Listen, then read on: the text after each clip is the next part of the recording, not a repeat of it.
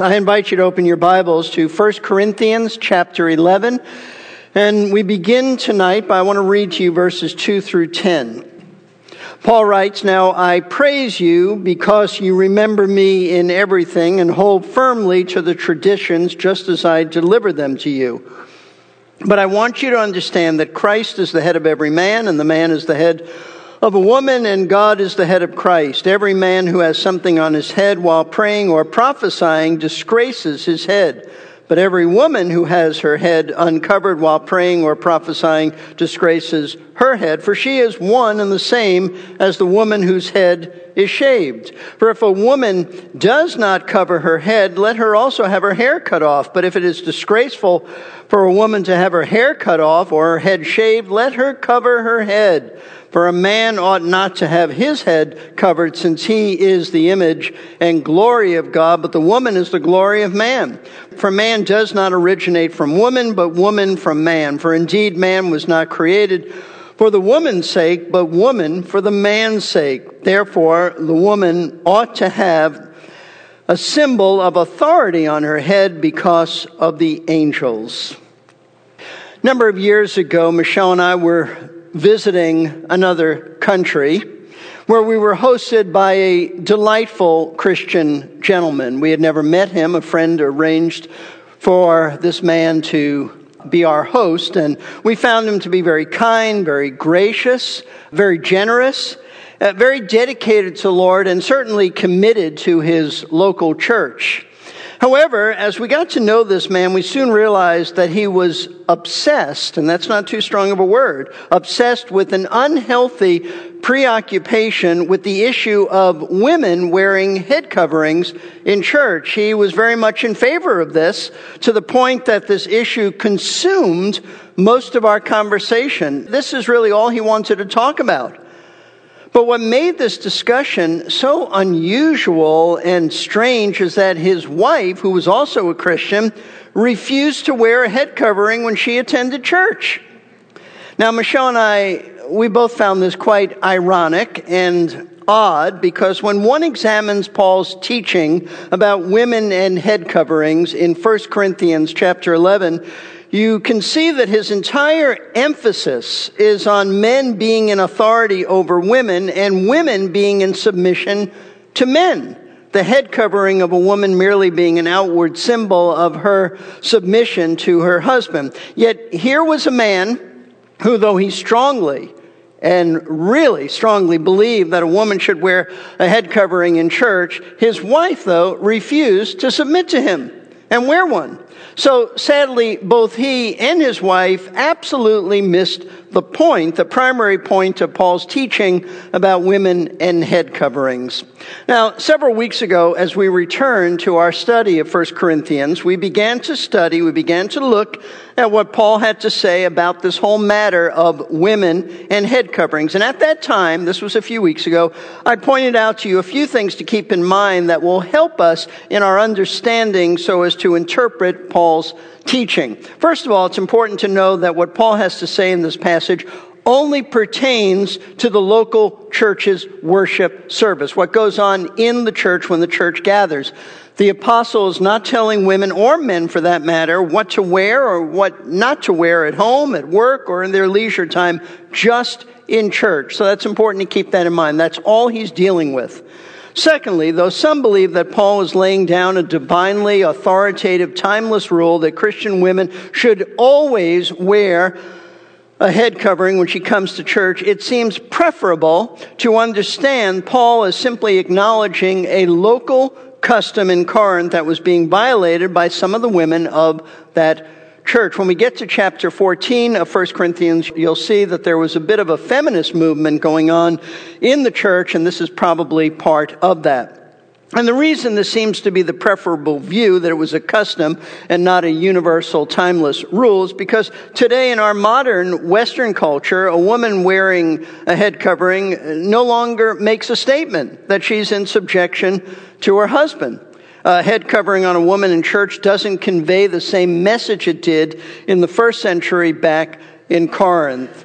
So that is important. As I said, in Corinth, for a woman to not have her head covered when she came to church was a sign of rebellion to her husband's authority over her. But that is not the case in our society because most people in our world have no idea that a woman's head covered or uncovered has any type of a symbolic meaning. Theologian Simon Kistemaker, in his commentary on 1 Corinthians, wrote these helpful words. He said, Cultural standards differ from country to country and change in the course of time. When we consider hairstyles and head coverings, the variations are especially striking. Hair can be either long or short, and in many cultures, the covering of a head relates to religious observances, and he cites Judaism, Islam, and branches of Christianity. Paul does not intend to tell believers everywhere throughout the centuries to adopt the customs he wants the Corinthian Christians to follow. What he does stress in this segment is that in the marriage relationship, the wife honors and respects her husband, and her husband loves and leads his wife. This is the basic principle that may be applied in diverse ways in varying cultures throughout the world. The principle remains the same even though the application varies. End of quote. Now, the third thing to keep in mind as we go through these verses is that while Paul is addressing the issue of the Corinthian women wearing head coverings in church, he's addressing it only in a secondary sense. You see, the greater, and folks, the primary issue in this passage that really undergirds everything else isn't whether or not a woman should have her head covered when she comes to church, but rather whether she accepts her God ordained role of being in submission to men, first to her husband and then to the male leaders of her church. And then dresses in a way, dresses in a way that reflects that God ordained role of being in submission.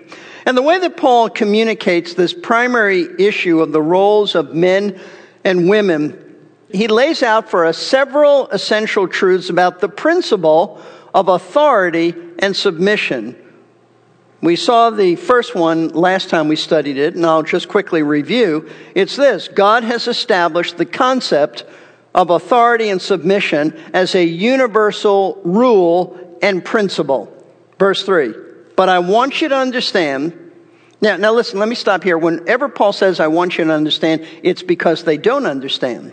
So this is important. I want you to get this. I want you to understand something that you're not really understanding that Christ is the head of every man, and the man is the head of a woman, and God is the head of Christ. Now, the apostle begins to set forth his case for women wearing head coverings in church by stating a timeless principle that God has established, which really permeates the entire universe the principle of headship and subordination, meaning that somebody always has to lead and somebody always has to submit to leadership. And the way Paul explains this universal principle of authority and submission is by stating that Christ is the head of every man, the man is the head of a woman, and God, meaning God the Father, is the head of Christ. And what Paul means by this is that Christ is the head of every man in the sense that Jesus is over all mankind, both believers and unbelievers, both women and men. And that man is the head of the woman in that God designed the human race to function by men being leaders, especially in the home and in the church, with women being in submission to these male leaders. And that even in the Godhead, there is the principle of authority and submission, in that God, meaning God the Father, is the head of Christ. So this is what we call today the chain of command that God has established as an eternal universal truth and principle. There must be someone in authority and there must be someone who is in submission to that authority.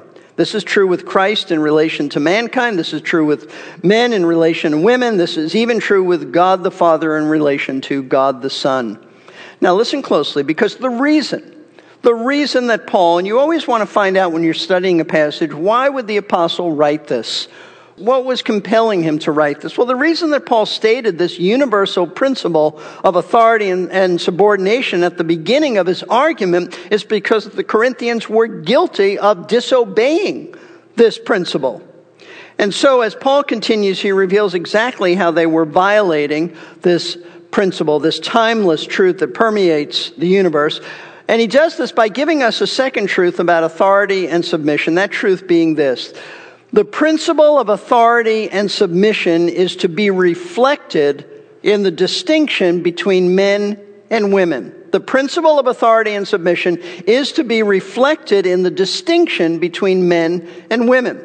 Verses 4 through 6, or let me just read verse 4. Every man who has something on his head while praying or prophesying disgraces his head. Now, having just declared that God has established this divine principle that men should be leaders and women followers, Paul now applies this principle to the Corinthians in order to show them how they're violating it.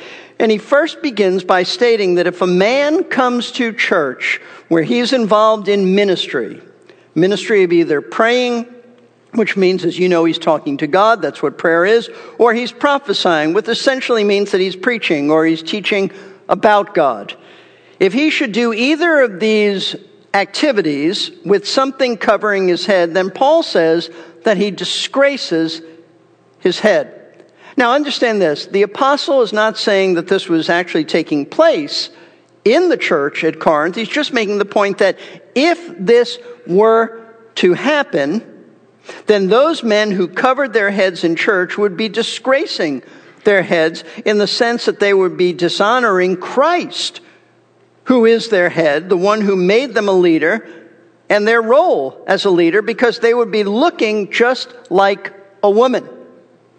In other words, Paul is saying that for a man to cover his head would be a blurring of the genders because he would be confusing the very clear distinctions God has made between a man and a woman.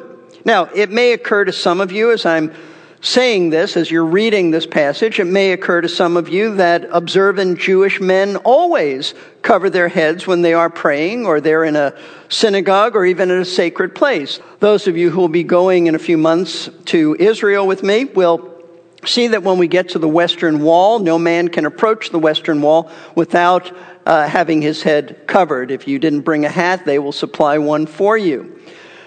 You probably have seen Orthodox Jewish men or Hasidic Jewish men wearing small dome like skull caps, usually made of cloth, on the tops of their heads. This is known as a yarmulke. The word looks like a yarmulke, but it's pronounced yarmulke. But any head covering is considered acceptable. Because for a Jewish man to have his head covered is considered a sign of his devotion to God. So the question is, why do Jewish men cover their heads in relation to God. Why do they do this? Well, it would appear that this is a misinterpretation of a few verses in Exodus chapter 34, verses 33 to 35. Here's what we read. When Moses had finished speaking with them, that is with the people, he put a veil over his face. But whenever Moses went in before the Lord to speak with him, he would take off the veil until he came out. And whenever he came out and spoke to the sons of Israel, what he had been commanded, the sons of Israel would see the face of Moses, that the skin of Moses' face shone. So Moses would replace the veil over his face until he went in to speak with him.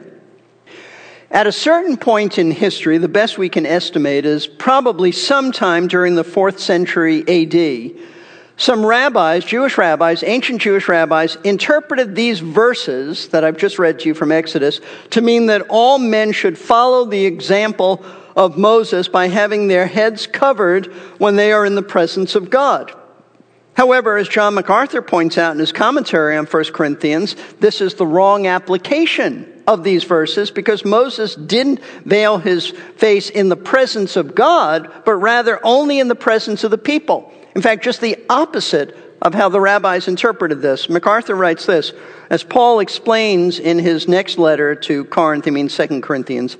Moses used to put a veil over his face that the sons of Israel might not look intently at the end of what was fading away. That's 2 Corinthians 3, verse 13. He did not want them to see the glory of God, which he had received in God's presence, fading from his face. The Jewish tradition of men covering their heads to pray is therefore a human tradition not a divine one.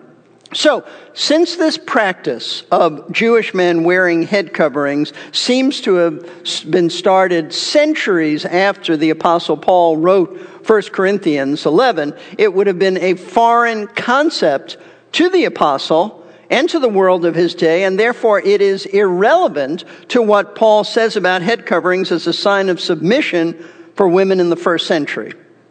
Therefore, in Paul's day, in the city of Corinth, it would have been ridiculous looking for a Christian man to come to church wearing some type of head covering that symbolized female submission to male authority, since he was in the role of authority, not submission. And that's the point that Paul is making, folks, in verse 4. Men should not come to church with their heads covered, since that would be disgraceful, he means shameful, because he'd be looking and acting like a woman in the role of submission, not like a man who's been given the role of authority by God. So Paul wants the men of Corinth to come to church with their heads uncovered. However, that was not to be the case with the Christian women in the church at Corinth, as Paul states in verse 5. But every woman who has her head uncovered while praying or prophesying disgraces her head, for she is one and the same as the woman whose head is shaved. Now, with these words, Paul has arrived at the crux of the particular problem that was going on in this church, and thus the reason he's even addressing this issue. He doesn't want the men to come with their heads covered, but he does want the women to come with their heads covered, and they weren't doing that. See, the problem was that some of the women in the city of Corinth who were attending this church without, they were going there without having their, their heads covered. And in doing this, Paul said that she, or any woman doing this, is disgracing her head, meaning that her behavior brings shame and dishonor, not only to her husband, who is her God ordained head, but to God himself, who put her husband in authority over her. And the reason the reason that this was such a problem is that since God has established the divine principle that men are in authority over women, and since the custom of that day was that an, a woman outwardly displayed her submission to her husband by wearing a head covering, then to come to church with her head uncovered while involved in the ministry of praying or some type of teaching ministry was a disgrace to her husband. It was a shameful thing to do. And it was, it was a disgraceful thing because by doing this, she was renouncing her God given role of being in submission to her husband and she was announcing it to everybody there. In other words, by going to church with her head uncovered, she was making a loud declaration for all to hear, for all to see that the authority that, that God had given to her husband, she was now usurping it. She was now claiming it for herself. In fact, this would be such a shameful thing for her to do that Paul says, notice at the end of verse 5, that for a woman to come to church with her head uncovered, put her, he says, in the same category as the woman whose head is shaved. He says, for she is one and the same as the woman whose head is shaved. So, what does the Apostle Paul mean by this? Well, in Paul's day, for a woman to have her head shaved was a mark of disgrace known to all in that society. It was a disgraceful mark. And the reason it was a mark of disgrace is because women who were found guilty of committing adultery were forced by their husbands to have their hair cut off in what we would call today a buzz cut. And they did this in order to mark them out, to identify them as either immoral women or prostitutes, who, of course, were immoral women. So a woman with a um, shaved head, so that she's essentially bald, really, was identified by her lack of hair as an immoral woman, and therefore it was a sign of shame and disgrace. And Paul drives this point home by following up with his statement. Notice verse 6. For if a woman does not cover her head, let her also have her hair cut off. But if it is disgraceful for a woman to have her hair cut off or her head shaved, let her cover her head.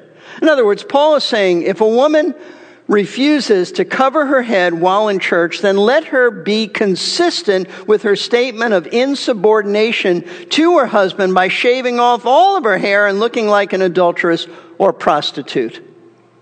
Commenting on the meaning and point of this verse, again, Simon Kistemaker says this. He says, The emphasis in the last part of this verse is on the word disgraceful. Paul puts the wife in an uncomfortable position of having to make a choice. If she wants to go without a veil in public, let her be shaved and consort with women of disrepute. If she objects to being shorn and shaved, let her wear a veil and associate with respectful women. He writes, notice that not the husband, but the wife must make the decision. And the decision is a matter of her willingness to have a submissive relationship with her husband by ordinance of creation. Although today, in our Western culture, we no longer have a custom of covering heads, head coverings on women as a sign of submission to their husbands.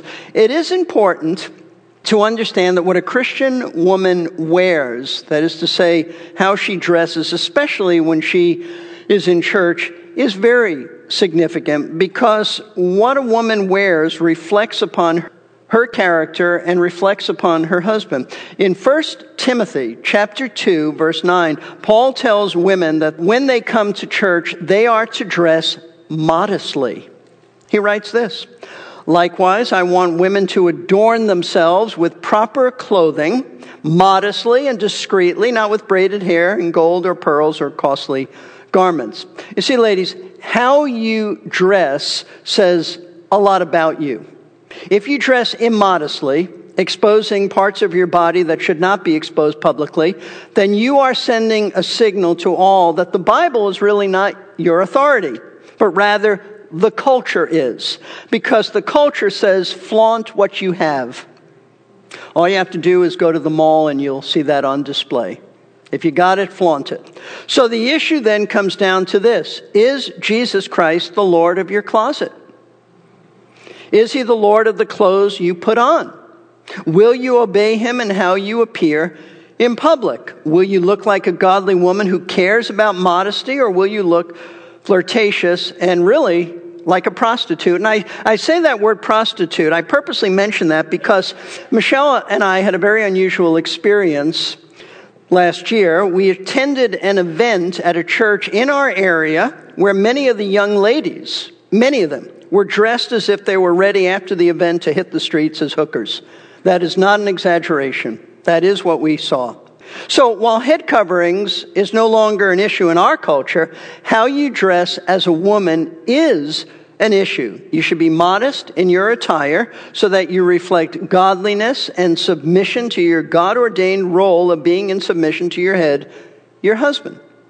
Now, up to this point, Paul has presented two main points concerning the principle of authority and submission. In arguing his case, and that's what he's doing, he is arguing his case that women should wear head coverings as a sign of their submission to male leadership. Paul has stated number one, that God has established the concept of authority and submission as a universal rule and principle. Number two, that the principle of authority and submission is to be reflected in the distinction between men and women. And now, as Paul continues in verse 7, he moves on to give a third principle concerning authority and submission, which is that the principle of authority and submission is based upon creation. Upon creation.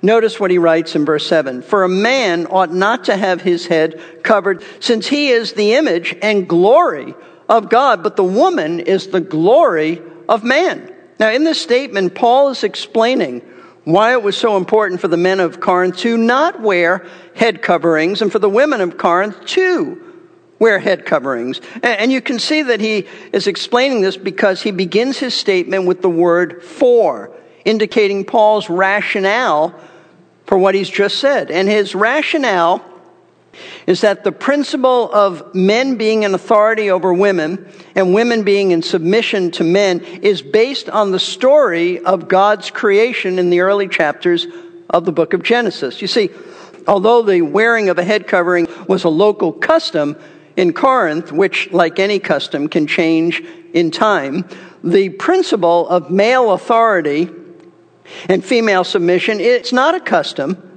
It's not subject to change, but rather it's a matter of God's order of creation which is timeless and binding for all cultures. And that's why Paul says, and I'll read it again in verse 7 For a man ought not to have his head covered, since he is the image and glory of God, but the woman is the glory of man. Now, Paul says that the reason that men should not have their heads covered is because man was created in the image and glory of God, while women, he says, a woman is the glory of man. Now, this needs some explanation, lest we misunderstand something very important.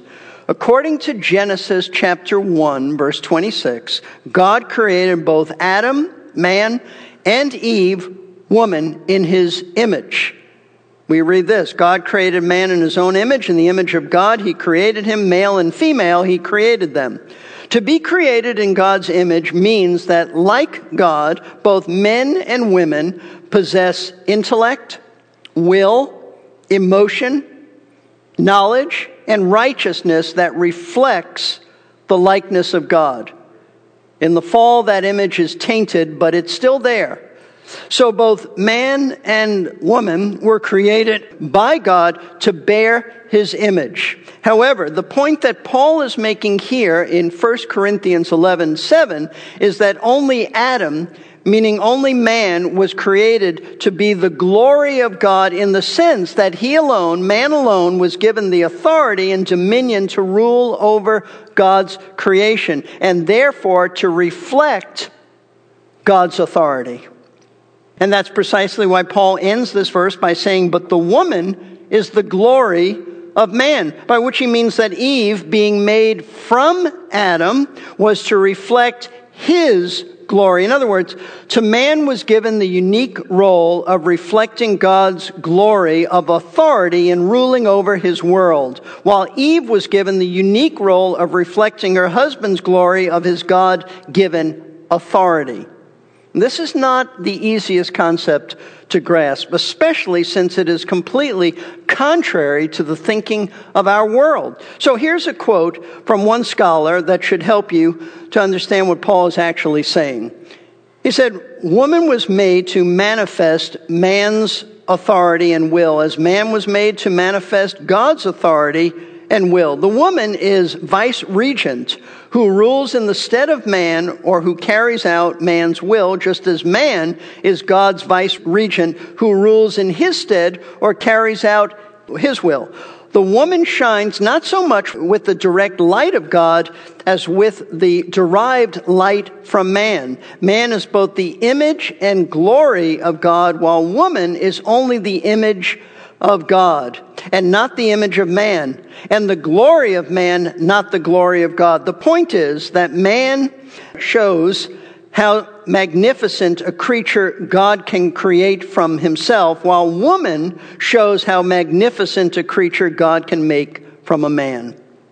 Now, Paul's purpose in stating that man is to reflect God's glory as a ruler, as a leader, is to make the point that if man has been given the role of authority, then he certainly should not wear a head covering in a church that's a symbol of female submission. That would be ridiculous. To support his argument that man was created to be in authority and the woman was created to be in submission to man's authority, Paul refers to the order of creation from Genesis in the next two verses, verses 8 and 9. For the man does not originate from woman, but woman from man.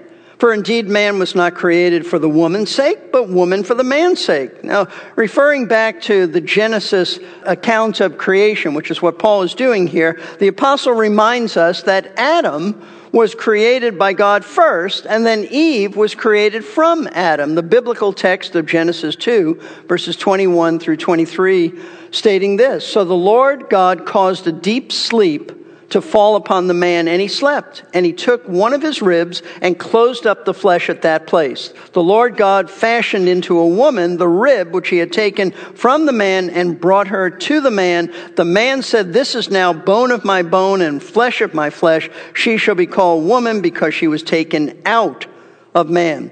Now, this is the account of Eve being created from Adam, but the biblical reason that Eve was created, as, as Paul puts it, is for the man's sake. That's exactly what Genesis chapter 2 verse 18 states. Then the Lord God said, It is not good for the man to be alone. I will make him a helper suitable for him. In other words, Eve was created to be Adam's companion and his helper. She was to help him in his role as ruler over God's creation, not to usurp that role herself. His role was to be her leader. Her role was to, was to submit to his leadership. Listen, though most people today would laugh, mock, scorn, and reject what the Bible says about man being created as the gender and authority and, and, woman being created as the gender and submission to man's authority. Though they would reject this, laugh at it, they're absolutely wrong in their rejection. And by their rejection, they reveal how much their minds have been polluted by sin so that they can't even think clearly. Remember, some of the same people who would mock these truths about the roles of men and women in a biblical perspective, they don't even believe there's a difference in the biological makeup of men and women. That's how insane the thinking is. What Paul said in Romans chapter 1 certainly applies. Professing themselves to be wise, they became fools. Now, the point that the apostle is making then in directing us back to Genesis is, is that what he is teaching about women wearing head coverings as a symbol of their role of submission is based, based on the order of creation. And having made this point, Paul is now ready to apply even more of this truth as to why it was so important for the women in Corinth to wear head coverings. Notice verse 10. Therefore, the women ought to have a symbol of authority on her head because of the angels. Now, the word therefore at the beginning of this sentence, it tells us that Paul is making a point of application. This is where the teaching from Genesis on the order of creation leads him. This is his conclusion based on the order of creation. And his conclusion is that in light of what Genesis teaches about man being created to lead and woman being created to be in submission to man, then she should wear a head covering in church. Now, the way Paul puts this, though, calling the head covering a symbol of authority, has puzzled many people over the years. If you read commentaries on this, you'll, you'll see that they're not quite sure what to make of this because his argument, remember, all along has been that her head covering is a symbol of submission, not a symbol of authority. It's the husband who has the authority. So, what is he talking about now having a symbol of authority on her head? How do we explain this? Well, the best explanation of what Paul is saying is that by wearing a head covering, note this, she now has the authority, meaning she has the right to pray and teach when she comes to church. You'll recall that was the whole issue back in verse 5 when Paul said, and I quote again, verse 5, but every woman who has her head uncovered while praying or prophesying disgraces her head. But now, what Paul is saying, if she wears a head covering in church, which symbolizes her submission to her husband and the men who lead her church, then she has the right, she has the authority now to pray and to teach. In other words, her head covering gives her the authority to pray and teach in church. Otherwise, she does not have this authority. And having said this, Paul ends verse 10 by saying that a woman is to wear a head covering in church because of the angels. And you're probably thinking, what? What does Paul mean by this? What in the world do angels have to do with women and head coverings and and all of this, his argument? Well, holy angels, the ones who did not follow Satan in his rebellion, they are the most submissive of all of God's creatures. They are totally and perfectly subordinate to God's authority. And these holy angels are watching us. Because, as the writer to the Hebrews puts it in chapter 1 of his letter, he says that angels are ministering spirits sent out to render service for the sake of those who will inherit salvation. That is to say, angels watch us and they serve us even though we can't see them. They are unseen in the spirit world, but they're watching us and they're serving us, and we don't always know when that is happening. Therefore, in light of the fact that these most submissive of all creatures are watching and observing us, Paul says that it would be offensive, insulting to angels for Christian women to not demonstrate their submission by wearing a head covering. It would be insulting to them. They are the epitome of submission. And for a Christian woman to not have a symbol of submission and not to submit to her husband, that's unheard of from their perspective. They would be insulted. They would be offended by this. So Paul says that women, when you come to church, have your head covered, have a symbol of, of submission so that you don't insult these holy beings. So, ladies, although wearing a head covering in church today, as I said, it's not required of you. If you want to do that, that's fine, but it's not required of you. Being in submission to your husband, though, is a biblical requirement, and it is a big deal. That's not an option. It's a big deal because submission is God's created role for you.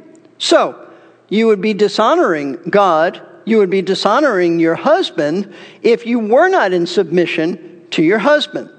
It's a big deal because a lack of submission would be disgraceful for you, as it would identify you as a woman of loose morals and bring shame not only to you, but to your husband. And it's a big deal because angels are watching you to see your submission. And if you don't sub- submit and demonstrate submission, they are indeed insulted. Now, the key to all that the apostle has taught in these verses. In fact, the key to everything in the Christian life boils down to this for both men and women to make sure our hearts are right with God, to make sure that we're in submission to what God says, meaning that we're in submission to His Word. So when you hear this teaching, you don't rebel against it. You submit. You say, Yes, Lord, I'm going to do what the Word of God says. That's what it always comes down to.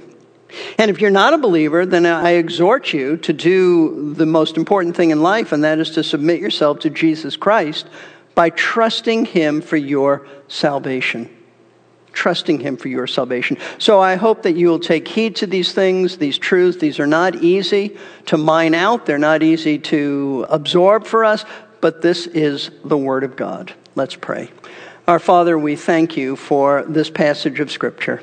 We thank you because all scripture is God breathed and it is profitable for us. So I pray, Lord, that you'll help all of us to see these truths, especially the women of our church, Lord, to see that how they dress is important, that it is critical that they submit to their husbands, whether they wear head coverings or not.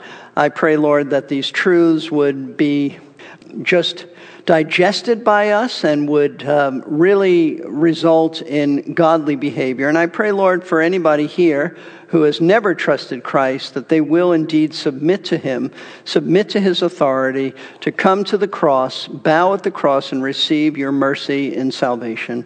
We pray all of this, Lord, in Jesus' name. Amen.